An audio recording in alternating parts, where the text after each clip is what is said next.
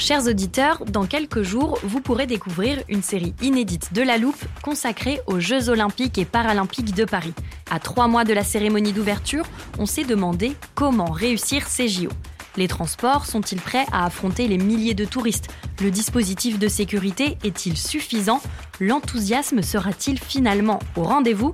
Pour répondre, on plonge durant cinq épisodes dans les archives des éditions précédentes, accompagnés des journalistes de l'Express. C'est à retrouver à partir du 13 mai sur toutes les plateformes d'écoute. One size fits all seems like a good idea for clothes until you try them on. Same goes for healthcare. That's why United Healthcare offers flexible, budget friendly coverage for medical, vision, dental, and more. Learn more at uh1.com.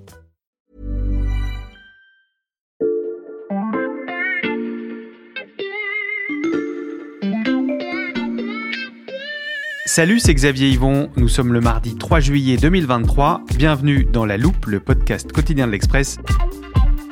Allez, venez, on va écouter l'info de plus près.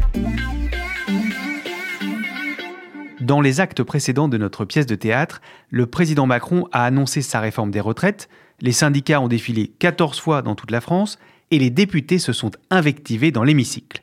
Avec le 49-3 et la promulgation de la loi, on croyait la commedia dell'arte terminée, mais voilà que s'ajoute un nouveau rebondissement. La réforme des retraites, acte 4, scène 6. Le lieu, le 7e arrondissement de Paris, dans un immeuble art déco. Le personnage principal, le corps, le Conseil d'orientation des retraites. En cette fin du mois de juin, il fait très chaud. Les membres du corps sont en train de finaliser leur dernier rapport dans une grande salle. Tout est calme quand soudain, l'organisme annonce que, malgré la réforme, le système des retraites français va rester déficitaire. Sur scène, les autres protagonistes débarquent de tous les côtés. Emmanuel Macron ouvre une porte à droite, les syndicats déboulent par les escaliers, les députés de gauche par la porte du fond, et les Français spectateurs sont eux médusés. Dans cet épisode de La Loupe, on vous raconte comment cette intrigue s'ajoute à l'histoire déjà bien compliquée de la réforme des retraites et comment les péripéties du corps viennent perturber le jeu du gouvernement.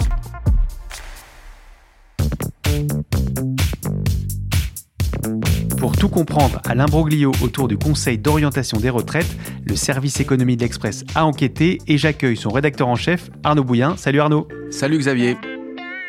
Le corps, c'est un acronyme qu'on entend beaucoup depuis le début de la réforme des retraites, mais je pense qu'une bonne partie de nos auditeurs ne sait pas ce que c'est exactement. Est-ce que tu peux nous le présenter? C'est un organisme créé sous Lionel Jospin en 2000, suite mmh. à un rapport qui s'interrogeait déjà à l'époque sur l'avenir du régime des retraites. Sa vocation, euh, c'est de publier des prévisions à moyen et long terme sur mm. la trajectoire du système de retraite et d'aider l'État à définir un cap dans la gestion du système. Et qu'est-ce que cet organisme étudie dans ses rapports? Le corps examine trois grandes masses financières. Les dépenses, c'est-à-dire les pensions versées chaque année aux retraités, mm. les recettes, à savoir les cotisations versées par les actifs qui permettent de payer précisément les pensions en question, mm. et le solde, soit la différence entre les deux, solde qui va rester durablement négatif dans les années à venir. Cet organisme est rattaché à Matignon, mais ses analyses sont réputées indépendantes. Et il publie chaque année, en juin, son rapport annuel. Qui fait partie de ce Conseil d'orientation des retraites? Les membres du corps viennent d'horizons très variés. Outre son président, il compte 41 membres, 8 hmm. parlementaires, 4 députés, 4 sénateurs, 16 représentants des assurés sociaux et des employeurs, à hmm. savoir la CGT, la CFDT, le MEDEF ou bien encore la FNSEA. Ils sont accompagnés par deux représentants des associations familiales et de retraités, ainsi que par neuf hauts fonctionnaires, hmm. comme le directeur de la sécurité sociale ou celui de l'INSEE. Le corps compte également son lot d'experts, puisque six personnalités qualifiées en font également partie. Au final, c'est un bidule très français dans lequel on a souhaité rassembler un peu tous les avis sur le sujet. Et ça, c'est pas une bonne chose. Mais déjà, les experts extérieurs sont en minorité. Ensuite, les autres sont un peu tenus par les enjeux du moment. On peut par exemple s'interroger sur l'objectivité des parlementaires qui, le matin, discutent déficit et l'après-midi doivent voter ou non une réforme. Hmm. Ou des syndicats qui, à 10 heures, compilent des chiffres et à 14 heures battent le pavé. Certaines voix s'élèvent d'ailleurs pour dire que la composition du corps doit changer. Mais ce n'est pas le seul problème. D'accord, quelle autre critique on peut adresser au corps? En fait, le corps traîne un boulet méthodologique. Depuis sa création, il prend seulement en compte dans ses analyses les régimes de retraite du privé et ceux des collectivités locales. C'est une convention statistique. Mhm le corps ne s'intéresse pas aux régimes subventionnés par l'État, comme ceux de l'armée, de la SNCF ou de la RATP par exemple. Or, l'État finance les retraites de ses agents dans des proportions sans commune mesure avec le privé. Quand une entreprise cotise à hauteur de 16% environ du salaire brut par employé, l'État cotise et surcotise jusqu'à 4 fois plus en moyenne. Hmm. Et ces montants sont noyés dans les comptes publics. Donc selon plusieurs spécialistes des retraites, la situation serait en vérité bien plus dégradée que ce qu'on lit aujourd'hui dans les rapports du corps. Récemment, l'Institut Molinari, qui est un think tank libéral, s'est penché sur la question. En cumul, depuis 2002, il estime que ces déficits qui ne figurent jamais dans les rapports représentent près de 900 milliards d'euros. C'est colossal. Et pourquoi le corps fait ce choix méthodologique? Eh bien, selon lui, ces subventions publiques n'ont pas à être prises en compte car l'État assumerait, quoi qu'il arrive, les déficits des régimes en question. Hmm. Mais cette argumentation, elle pose question. En bonne logique comptable, on devrait recenser tous les déséquilibres, même s'ils sont financés par ailleurs.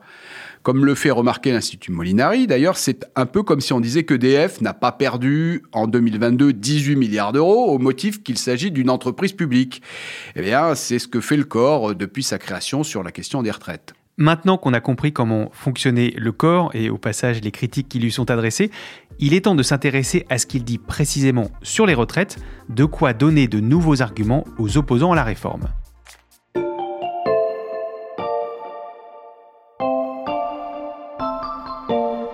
Arnaud, je suis allé voir, et les rapports du corps, ce sont des centaines de pages avec des graphiques, des chiffres, un langage très technique. En général, ce genre de publication, on en entend peu parler. C'est vrai que pendant longtemps, cet ovni politico-syndicalo-administratif est un peu passé sous les radars. Mm. Mais en fait, ces derniers mois, les notes du corps ont été disséquées et interprétées à l'infini, non pas par des experts, mais par ceux qui voulaient y lire ce qu'ils voulaient. Mhm. Il y a notamment une petite phrase prononcée par Pierre-Louis Bras, le président du corps, lors d'une audition devant la commission des finances de l'Assemblée nationale en janvier dernier. Les dépenses de, de retraite ne dérapent pas. En gros, les dépenses de retraite sont relativement stables. Hein, il y a- vous voyez qu'il y a quelques vagues. Et même à long terme, dans trois hypothèses sur quatre, euh, elles diminuent quelque peu. On imagine bien, Arnaud, que cette petite phrase, dans le contexte du débat politique autour des retraites, elle a eu des conséquences. Et oui, cette phrase a eu le don d'énerver l'exécutif en laissant entendre que la réforme n'était pas vraiment nécessaire. Emmanuel Macron, défenseur d'un texte indispensable, a été affaibli d'entrée de jeu dès le début de sa réforme. Elisabeth Borne a répliqué en disant que le corps se basait sur beaucoup d'hypothèses, ce qui pouvait nuire à la lisibilité de ses conclusions. La première ministre a même ajouté, je cite, Chacun obtient le scénario qu'il souhaite, ça a brouillé les pistes. Et ça a surtout énervé l'exécutif parce que l'opposition s'est bien servie de cette déclaration. À l'époque, elle saute immédiatement dessus pour en faire un argument choc. Il n'y a pas de problème de financement des retraites, c'est faux, tonne Jean-Luc Mélenchon. On est très loin des éléments de langage du gouvernement, cette contre-réforme est aussi inutile qu'injuste, embraye le patron des socialistes Olivier Faure. Marine Le Pen est elle-même au diapason. En revanche, chez les frondeurs de droite, on reste plus prudent. On vante la nécessité d'une réforme tout en rejetant la copie du pouvoir. Mais Xavier, ça ne s'arrête pas là. On avance de six mois, on passe de janvier à juin, il y a à peine deux semaines. J'ai bien retenu ce que tu nous as dit dans la présentation de l'organisme. Juin, c'est la date de publication des rapports. Exactement. Le plus récent est donc publié le 22 juin. Il prend alors en compte, dans ses projections, dans ses calculs, les effets à venir de la réforme des retraites, qui a été adoptée en avril. Et ce rapport, il pose là aussi problème. Le problème, c'est qu'il envoie un nouveau message. Le corps estime à présent que la réforme ne suffira pas à ramener l'équilibre financier en 2030. Hmm. La situation serait plus dégradée sans la réforme, reconnaît le corps, mais le déficit sera toujours là et bien là. Donc à nouveau, le gouvernement est désavoué. Oui, parce que le gouvernement s'était engagé dès le début en disant que sa réforme allait rétablir l'équilibre et sauver le système. Dans le camp macroniste, on a la victoire amère. Hmm. Maintenant, on va nous reprocher d'avoir fait une réforme pas assez dure, nous a raconté en off un responsable de la majorité. Voilà donc face à un nouveau défi, convaincre non plus du principe, mais des bénéfices budgétaires de sa réforme. En privé, le ministre de l'économie Bruno Le Maire ne décolère pas contre le corps. Le Conseil est aujourd'hui dans le viseur du gouvernement qui l'accuse d'avoir des prévisions à géométrie variable. L'opposition, elle, adapte sa communication à la tonalité des rapports. Après avoir dénoncé l'inutilité du report à 64 ans, la gauche en critique désormais l'inefficacité. Mais Arnaud, la question qu'on peut se poser en voyant la différence entre ces deux rapports, c'est est-ce que le corps a menti? Alors non, le corps n'a pas menti. Ce que Pierre-Louis Bras a dit, les dépenses de retraite ne dérapent pas, n'est pas faux. Il se trouve que depuis pas mal d'années, les dépenses sont plutôt stables. Les pensions des retraités n'augmentent pas. Sauf que, Sauf que les recettes, elles, baissent. Hmm. À force de faire des épisodes de la loupe sur les retraites, Xavier, tu sais qu'on a de moins en moins d'actifs pour cotiser. oui je sais, Je te rappelle quelques chiffres. Il y a 30 ans, 4 cotisants pour un retraité. En 2000, 2 pour 1. Aujourd'hui, 1,7 pour 1. Et en 2030-2040, 1,2 pour 1. C'est mécanique, c'est un phénomène démographique. Il y a eu les baby boomers, mais ensuite la France a fait moins d'enfants. Et pour ne rien arranger, le corps reconnaît lui-même que dans son rapport de 400 pages, il peut y avoir des incertitudes. On peut aussi s'interroger sur l'utilisation des chiffres du corps. C'est vrai, des syndicats hyper mobilisés ont pris les hypothèses les plus favorables. On a parlé à Jean-Pierre Levade, un ancien haut fonctionnaire et spécialiste des politiques publiques, qui considère lui que l'État a dissimulé les vrais chiffres ce qui est incompréhensible selon lui. Autrement dit, tout le monde a choisi de raconter ce qu'il avait envie de raconter en fonction de son intérêt.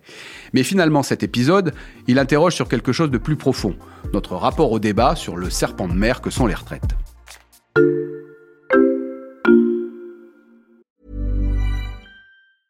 Hiring for your small business? If you're not looking for professionals on LinkedIn, you're looking in the wrong place. That's like looking for your car keys in a fish tank. LinkedIn helps you hire professionals you can't find anywhere else, even those who aren't actively searching for a new job but might be open to the perfect role. In a given month, over 70% of LinkedIn users don't even visit other leading job sites. So start looking in the right place. With LinkedIn, you can hire professionals like a professional. Post your free job on linkedin.com slash people today.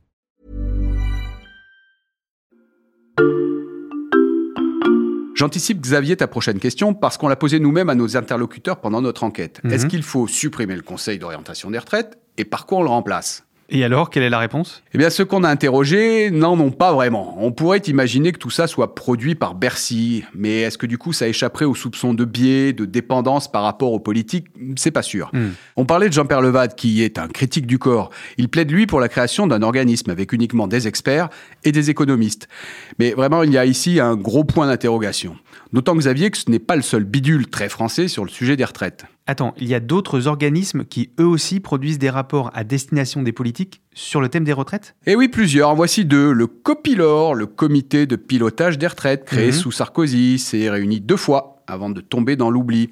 On a aussi en 2014 le CSR, le Conseil supérieur des retraites, qui base ses analyses sur les productions du corps. Donc Mhm. tout ça se mord la queue. Sur le sujet des retraites, on crée toujours de nouveaux bidules alors qu'on n'est même pas au clair sur le cœur du débat. Le cœur du débat, c'est-à-dire? Eh bien, les chiffres. On a l'impression que sur le seul point objectif qui permettrait au débat de prospérer, c'est-à-dire les chiffres, on n'arrive pas à tomber d'accord. Pourtant, l'origine de la question des retraites, elle est bien identifiée. La démographie du pays pousse le régime vers son déséquilibre. Ça veut dire qu'on ne fait pas dès le départ le bon diagnostic. C'est ça. Et donc, si le diagnostic n'est pas déjà partagé par tous les acteurs, les partenaires sociaux, les parlementaires, le gouvernement, forcément, les propositions qui sont faites derrière ne peuvent pas être partagées non plus. Ça empêche aussi d'aborder certaines pistes qui pourraient être explorées pour améliorer le système et injecter de l'argent dans la partie recettes notamment. Tu as un exemple de sujet qu'on n'aborde pas correctement? Oui, la retraite par capitalisation, par exemple. Je sais que dans la loupe, vous en avez parlé, notamment dans un épisode avec ma collègue Béatrice Mathieu, mais je me permets un rapide rappel. On t'écoute. La capitalisation, c'est lorsque les actifs épargnent individuellement pour leur retraite. C'est un système en vigueur dans pas mal de pays, notamment aux Pays-Bas. Alors oui, c'est un plus petit pays, mais là-bas, le système permet de servir à un meilleur taux de remplacement, qui est le pourcentage de ce que le retraité touche par rapport à son salaire brut. Hmm. Aux Pays-Bas, la pension équivaut à 100% du dernier salaire, quand en France, elle se situe autour de 50 à 60%. C'est un sujet qui est compliqué à aborder idéologiquement, car pour certains, la capitalisation revient à remettre en cause le système par répartition, instauré au sortir de la Deuxième Guerre mondiale, et qui est un pilier du pacte social français. Mais la capitalisation, c'est une solution, pas la solution. Arnaud, quand on regarde tout ce que tu viens de nous raconter, est-ce que ça signifie qu'il faudra bientôt faire une nouvelle réforme des retraites? Alors, c'est peu probable d'ici la fin du quinquennat, mais ce sera forcément dans le programme du prochain président, avec le même dilemme, modifier seulement les paramètres, comme l'âge légal de départ par exemple, ou engager une réforme plus systémique en fusionnant les 42 régimes actuels en un seul. Nous verrons bien. Et il faudra alors peut-être ajouter de nouvelles scènes à notre longue pièce de théâtre autour des retraites. Merci beaucoup Arnaud pour tes explications. À bientôt. Arnaud Bouillin, rédacteur en chef du service Économie de l'Express. Pour retrouver cette enquête, les analyses et les entretiens qui la complètent, ainsi que toutes les autres investigations de la rédaction, rendez-vous sur l'express.fr. Chers auditeurs, je vous encourage à vous abonner pour 1 euro le premier mois. Et si vous ne voulez pas rater les versions podcast, pensez à suivre La Loupe sur n'importe quelle plateforme d'écoute, par exemple Deezer, Apple Podcast ou Spotify. Vous y trouverez un nouvel épisode chaque matin dès 6h et vous pouvez aussi nous écrire pour nous donner votre avis à l'adresse suivante, la loupe at l'express.fr. Cet épisode a été écrit par Charlotte Barris, monté par Mathias Pengili et réalisé par Jules Cro. Retrouvez-nous demain pour passer un nouveau sujet à la loupe.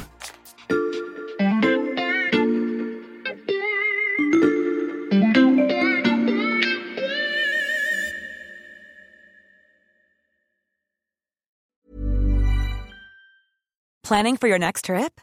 Elevate your travel style with Quince. Quince has all the jet setting essentials you'll want for your next getaway, like European linen, premium luggage options, buttery soft Italian leather bags, and so much more. And is all priced at 50 to 80% less than similar brands. Plus, Quince only works with factories that use safe and ethical manufacturing practices. Pack your bags with high-quality essentials you'll be wearing for vacations to come with Quince. Go to quince.com slash pack for free shipping and 365-day returns.